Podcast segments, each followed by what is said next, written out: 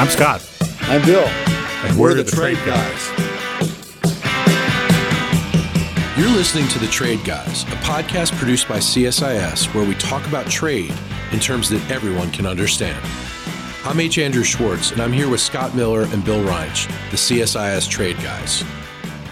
In this episode, we'll kick it off with some good news and what silver linings have come out of the COVID 19 crisis. Next, we'll dive into a debate about automation, plus some inevitable bad news from the WTO and the IMF. You'll hear all that and much more on this episode of The Trade Guys.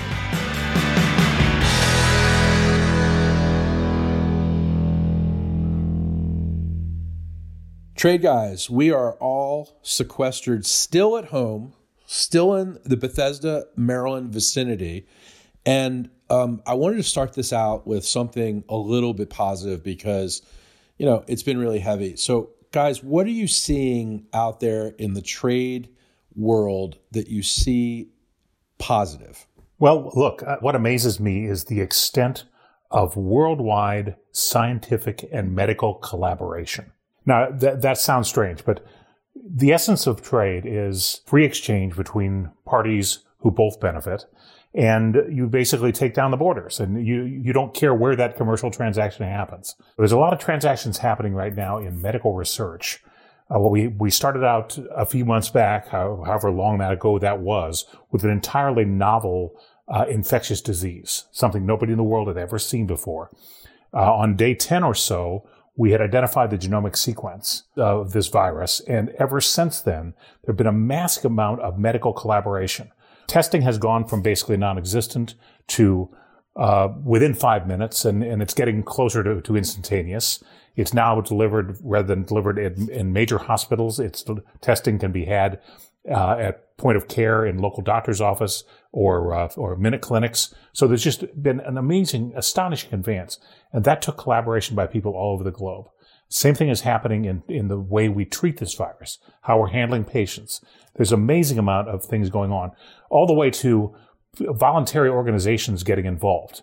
Believe it or not, the largest uh, antibody test for, of the, the total, total population effects of this virus is going right now on right now in Major League Baseball. Major League Baseball from uh, from the highest paid pitcher or owner to the hot dog salesperson has about 10,000 employees. They're all part of this antibody test. And what, what a test that would have taken three or four months uh, is going to be reported this weekend. And so we'll have, a, the, for the first time, a real idea of the extent of uh, this virus's spread uh, throughout the community. So that kind of collaboration only happens when you have free people able to make free exchange. And so the underlying motives are positive, and I think we're going to all get better a lot faster because of this.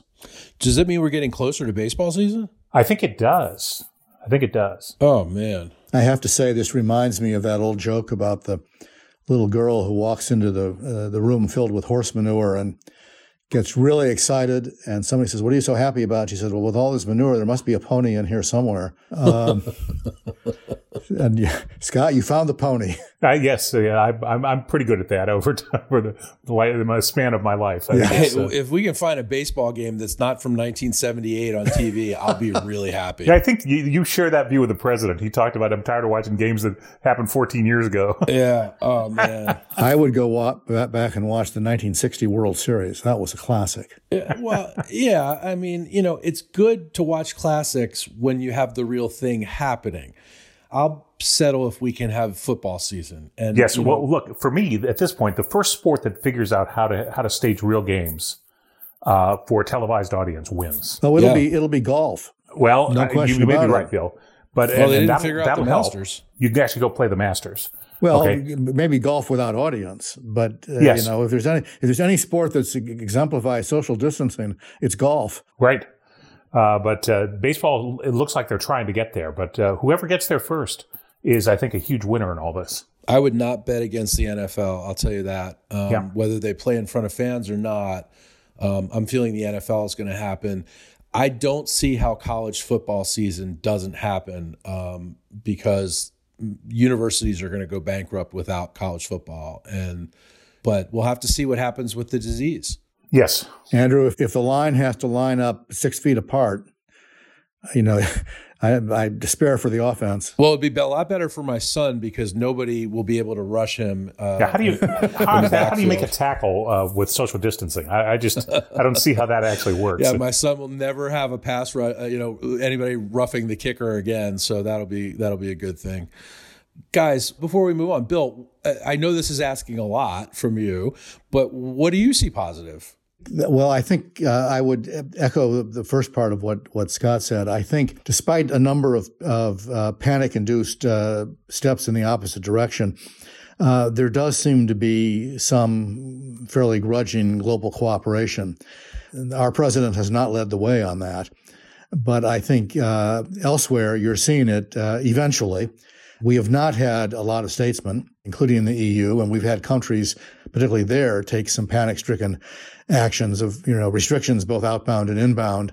But they're starting to uh, they're starting to remove those. Uh, they're starting to come off, and I think people are starting to figure out that the, the TV commercials that say we're all in this together are really right, and that if you don't have global cooperation, you're just going to delay the recovery and make it more modest.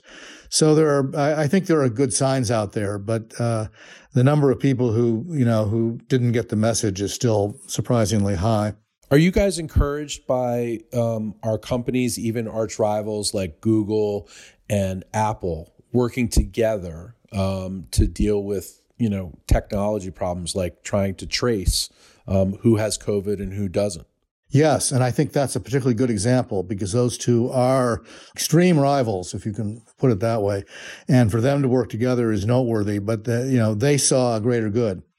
And I think you're going to get that from more companies going forward. I agree totally. And, look, I am I am constantly amazed at the ingenuity and the innovation that goes on in American companies. And I think American companies, large and small, have really stepped up here.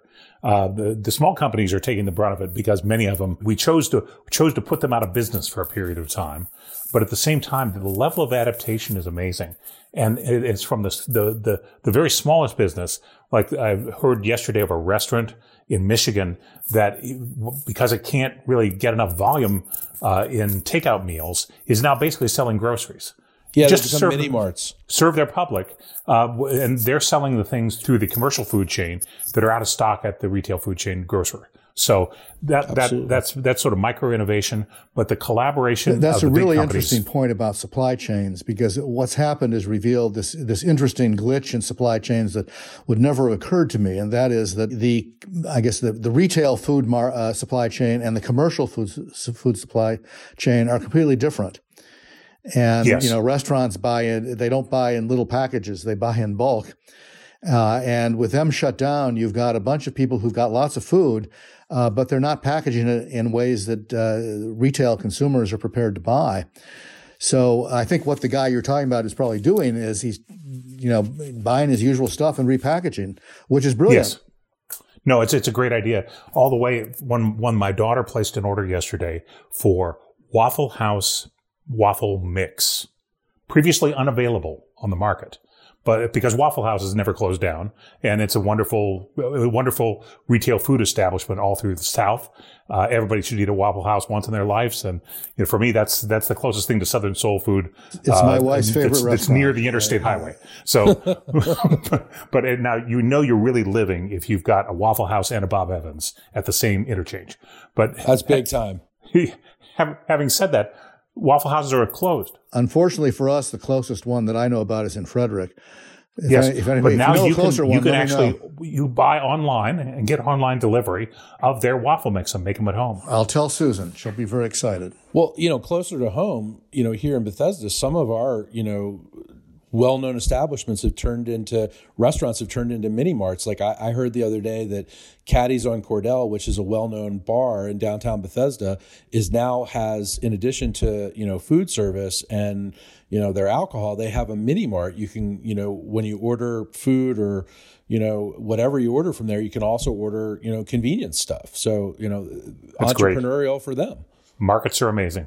Yeah, that's the, terrific. The other thing that some people have started to comment about, which I think is going to prove to be interesting, is, I mean, sort of two aspects of what, what happens when this is over.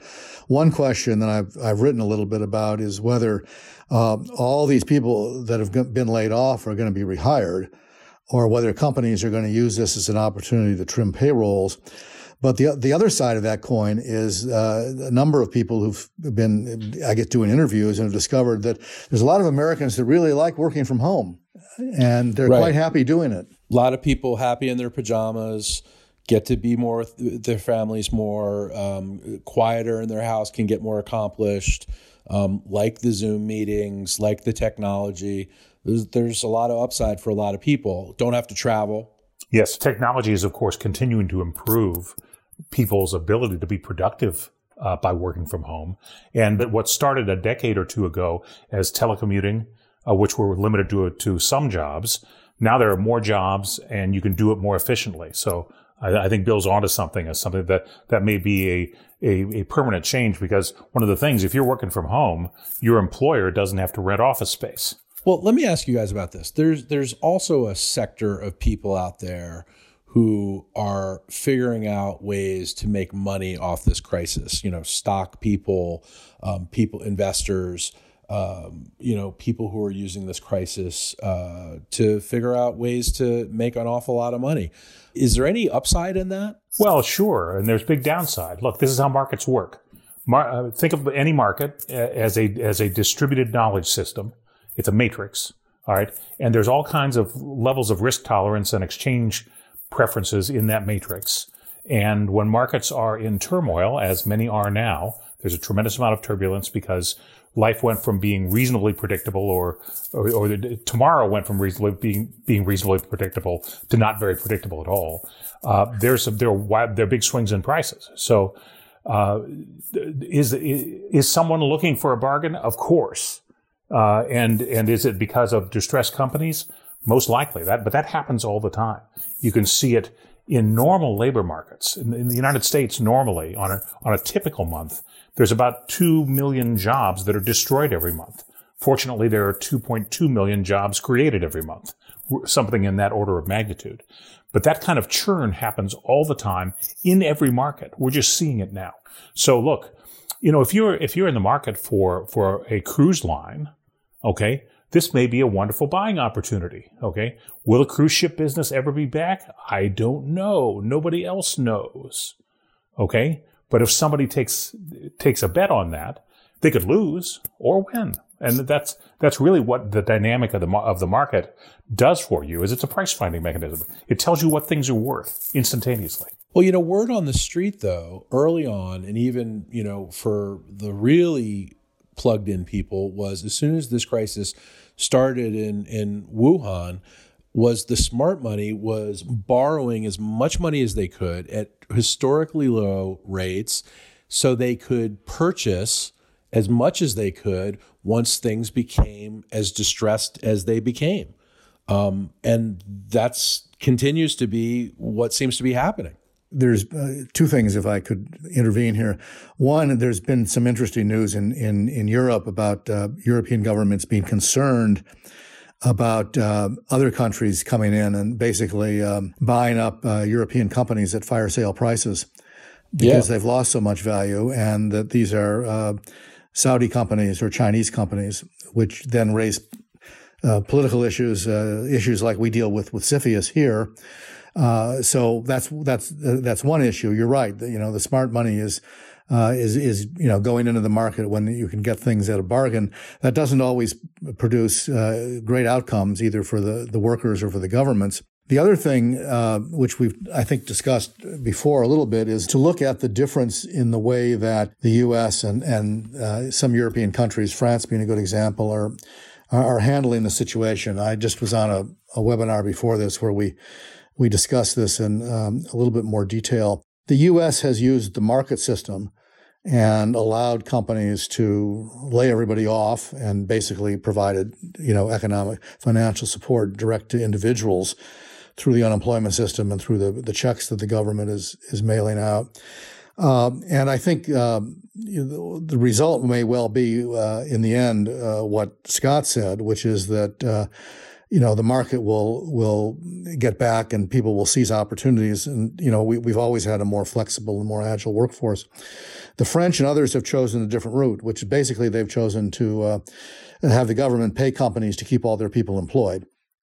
And the government doesn't pay 100%, but the idea is don't fire anybody, just keep paying them, uh, and we'll cover you. Uh, the result of that is you're not, they're not going to see the spike in unemployment that we're going to see. Uh, of course, their unemployment rates were higher anyway. Uh, but you may also, uh, you know, and in that sense, you may then also see uh, more people in the end basically getting their jobs back because they never lost them, as opposed to here where you're going to find some people who lost their jobs never getting them back.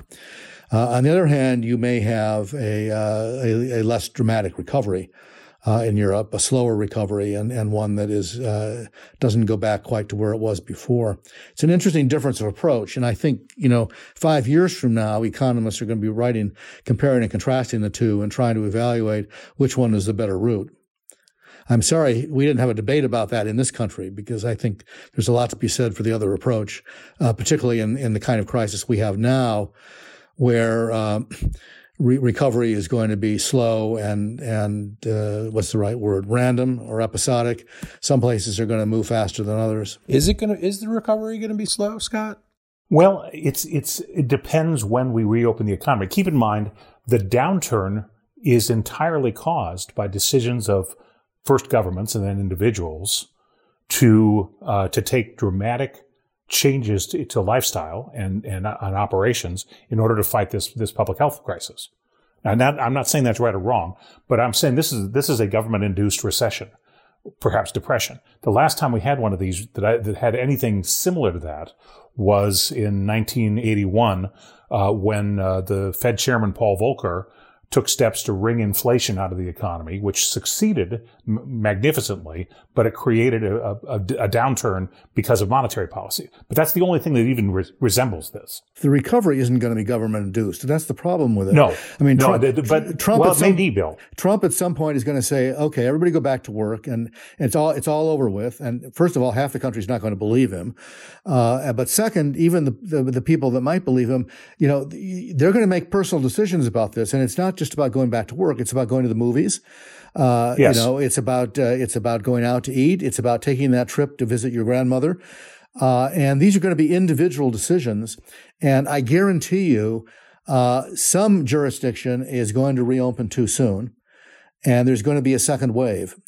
Well, that's, uh, and that's, that's going right. to and that's going to restart all the panic, and everybody's well, going to pull the, back. The, the key point I think you guys are making is the economy is a lot different than the stock market.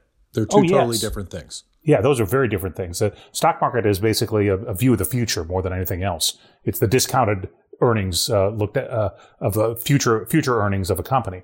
For that's how individual stock prices get their get their value. Now that's been all over the map, and I would agree with Bill that there'll be a lot of individual consumer decisions that will affect things like travel and tourism. I don't know how many people are going to want to get on an airplane. These these are all a personal risk calibration. Uh, but also, the government decisions are not a single light switch. There'll be different decisions made by by different states uh, because most police powers still reside at the state level, and uh, some in some cases municipalities. I'm thinking about my home state of Ohio.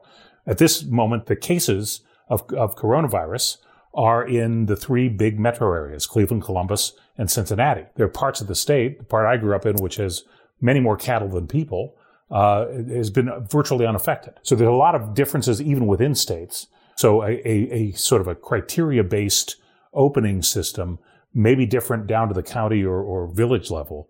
Uh, in in some ways that are going to be difficult to assess. At the same time, Bill, I think is right, and I agree with him that individuals will will have made different risk assessments for their own lives, uh, even absent government intervention. Right. You can bet for sure that in Columbus, they're going to be making a decision about whether to put 100,000 people inside the horseshoe yep. this fall.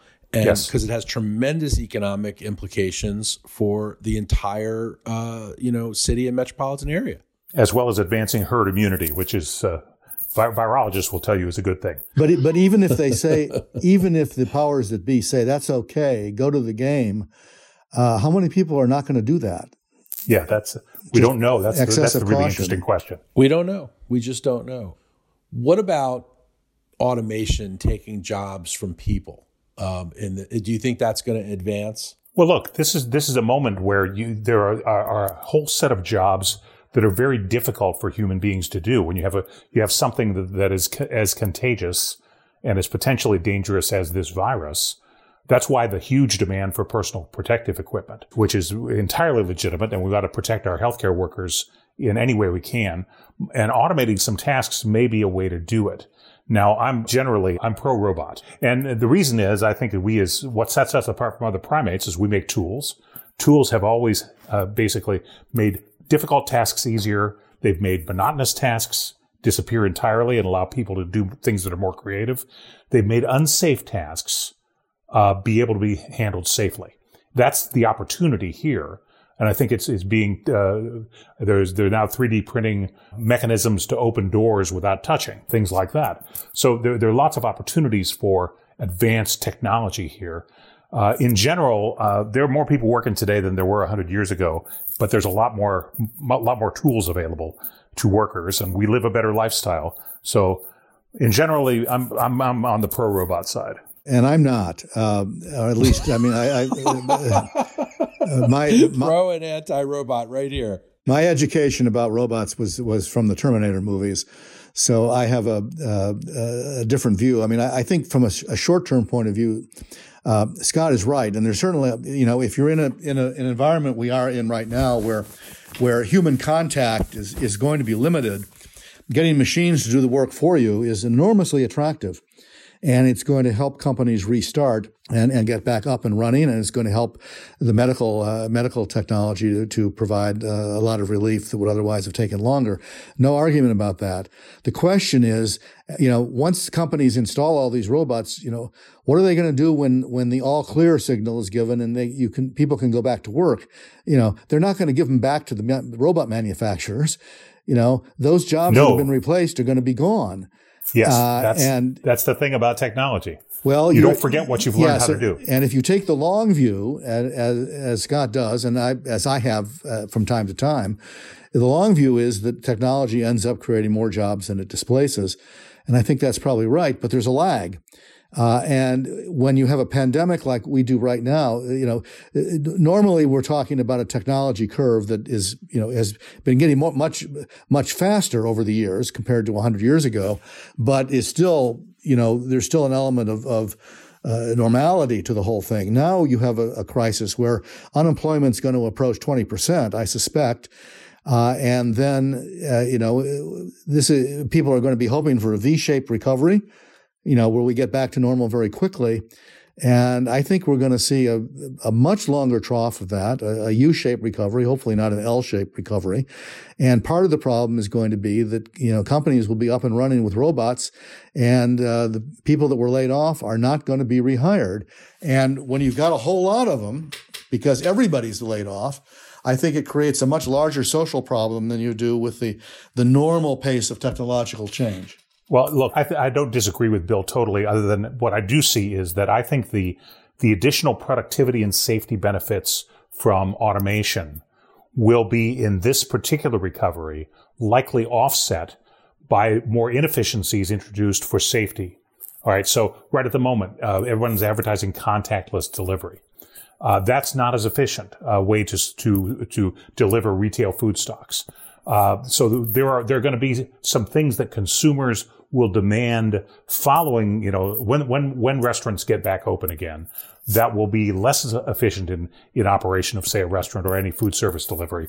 And yet, if you've automated some parts, you're going to give the you're, you're going to have some more efficient inefficient uh, uh, processes that are that are now in consumer demand, and maybe it'll all wash out. So, but I, I don't think it's going to be a, a horrific uh, uh, contributor to uh, to unemployment in the future. The key is we got a lot to learn, and, and it's a very fast changing situation. So we're not in danger of the robots taking over anytime soon. Uh, not this week. Okay. Well, this is the part of the podcast where if you don't want to hear any bad news, you should probably click off. So I want to just get to this this part quick as and just lay it out there. The WTO said last week that the global trade collapse could be the worst in a generation. And then this week, the IMF said this recession, we're going to be in a global recession and likely the worst since uh, the Great Depression. Guys, lay it out for me. What do you think of these two things? Well, look, uh, they're probably right, but the, the, the, main driver right now of, of the decline in global trade flows is the decline in demand, right? They, yeah. they just we've to, look at the look at transportation, look at tourism and and movement of people. But then there's goods. When when a plane lands full of people, there are a bunch of goods in the belly of the plane, like cut flowers and fresh produce, things like that, often internationally delivered. Those those are disrupted, but demand has has just collapsed. You can see it most most evidently in the energy markets. So uh, where where uh, where now basically while while the, the, the benchmark price of a barrel of oil is around twenty dollars this morning, uh, the the producers uh, are talking about basically negative pricing, where where there's so little demand at, in the spot market that you can actually be paying people to take it off your hands just to get it get it moving again. Uh, so so it's a wild time, but it's it's one of these things that we shouldn't be surprised by it, and it doesn't mean trade is all of a sudden a bad thing. It just means there's generally no demand at the moment. The demand comes back when consumer activity uh, gets gets back uh, in into something closer to a normal level. Yeah, I, I don't have a lot to add. I thought I think Scott's right. Uh, I would just say that at the the webinar I referred to that I did this morning, I, my my partner in crime there was an economist, and he commented in passing that he thought the uh, the IMF projection for for next year was optimistic and that he said if you if you look down into their numbers, they're assuming Japan's going to grow at the rate of four percent. You know, Japan hasn't grown at the rate of four percent for 30 years. He thinks they're they're it, it's going to be not nearly as good as they say, and their projection is pretty bleak. Yeah, they said global GDP is going to shrink by three percent. Yeah, year. well, and he was more talking about uh, how quickly and how far-reaching the recovery will be.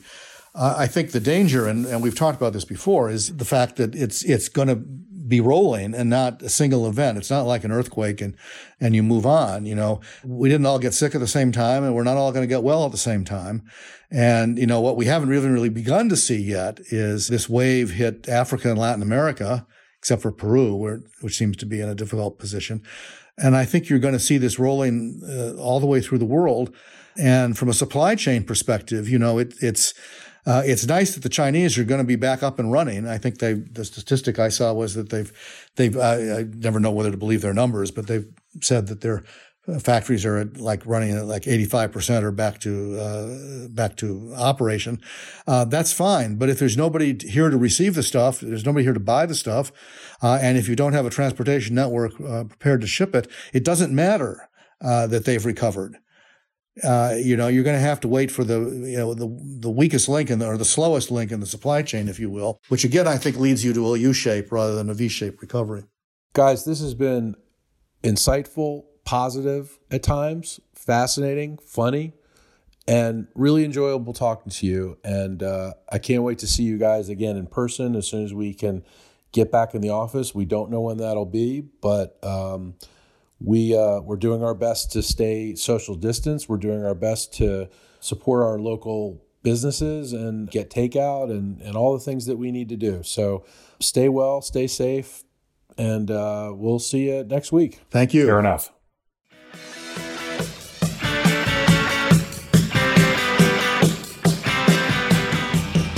To our listeners, if you have a question for the Trade Guys, write us at tradeguys at csis.org. That's tradeguys at csis.org. We'll read some of your emails and have the trade guys react to it. We're also now on Spotify, so you can find us there when you're listening to the Rolling Stones or you're listening to Tom Petty or whatever you're listening to. Thank you, Trade Guys. Thank you. You've been listening to The Trade Guys, a CSIS podcast.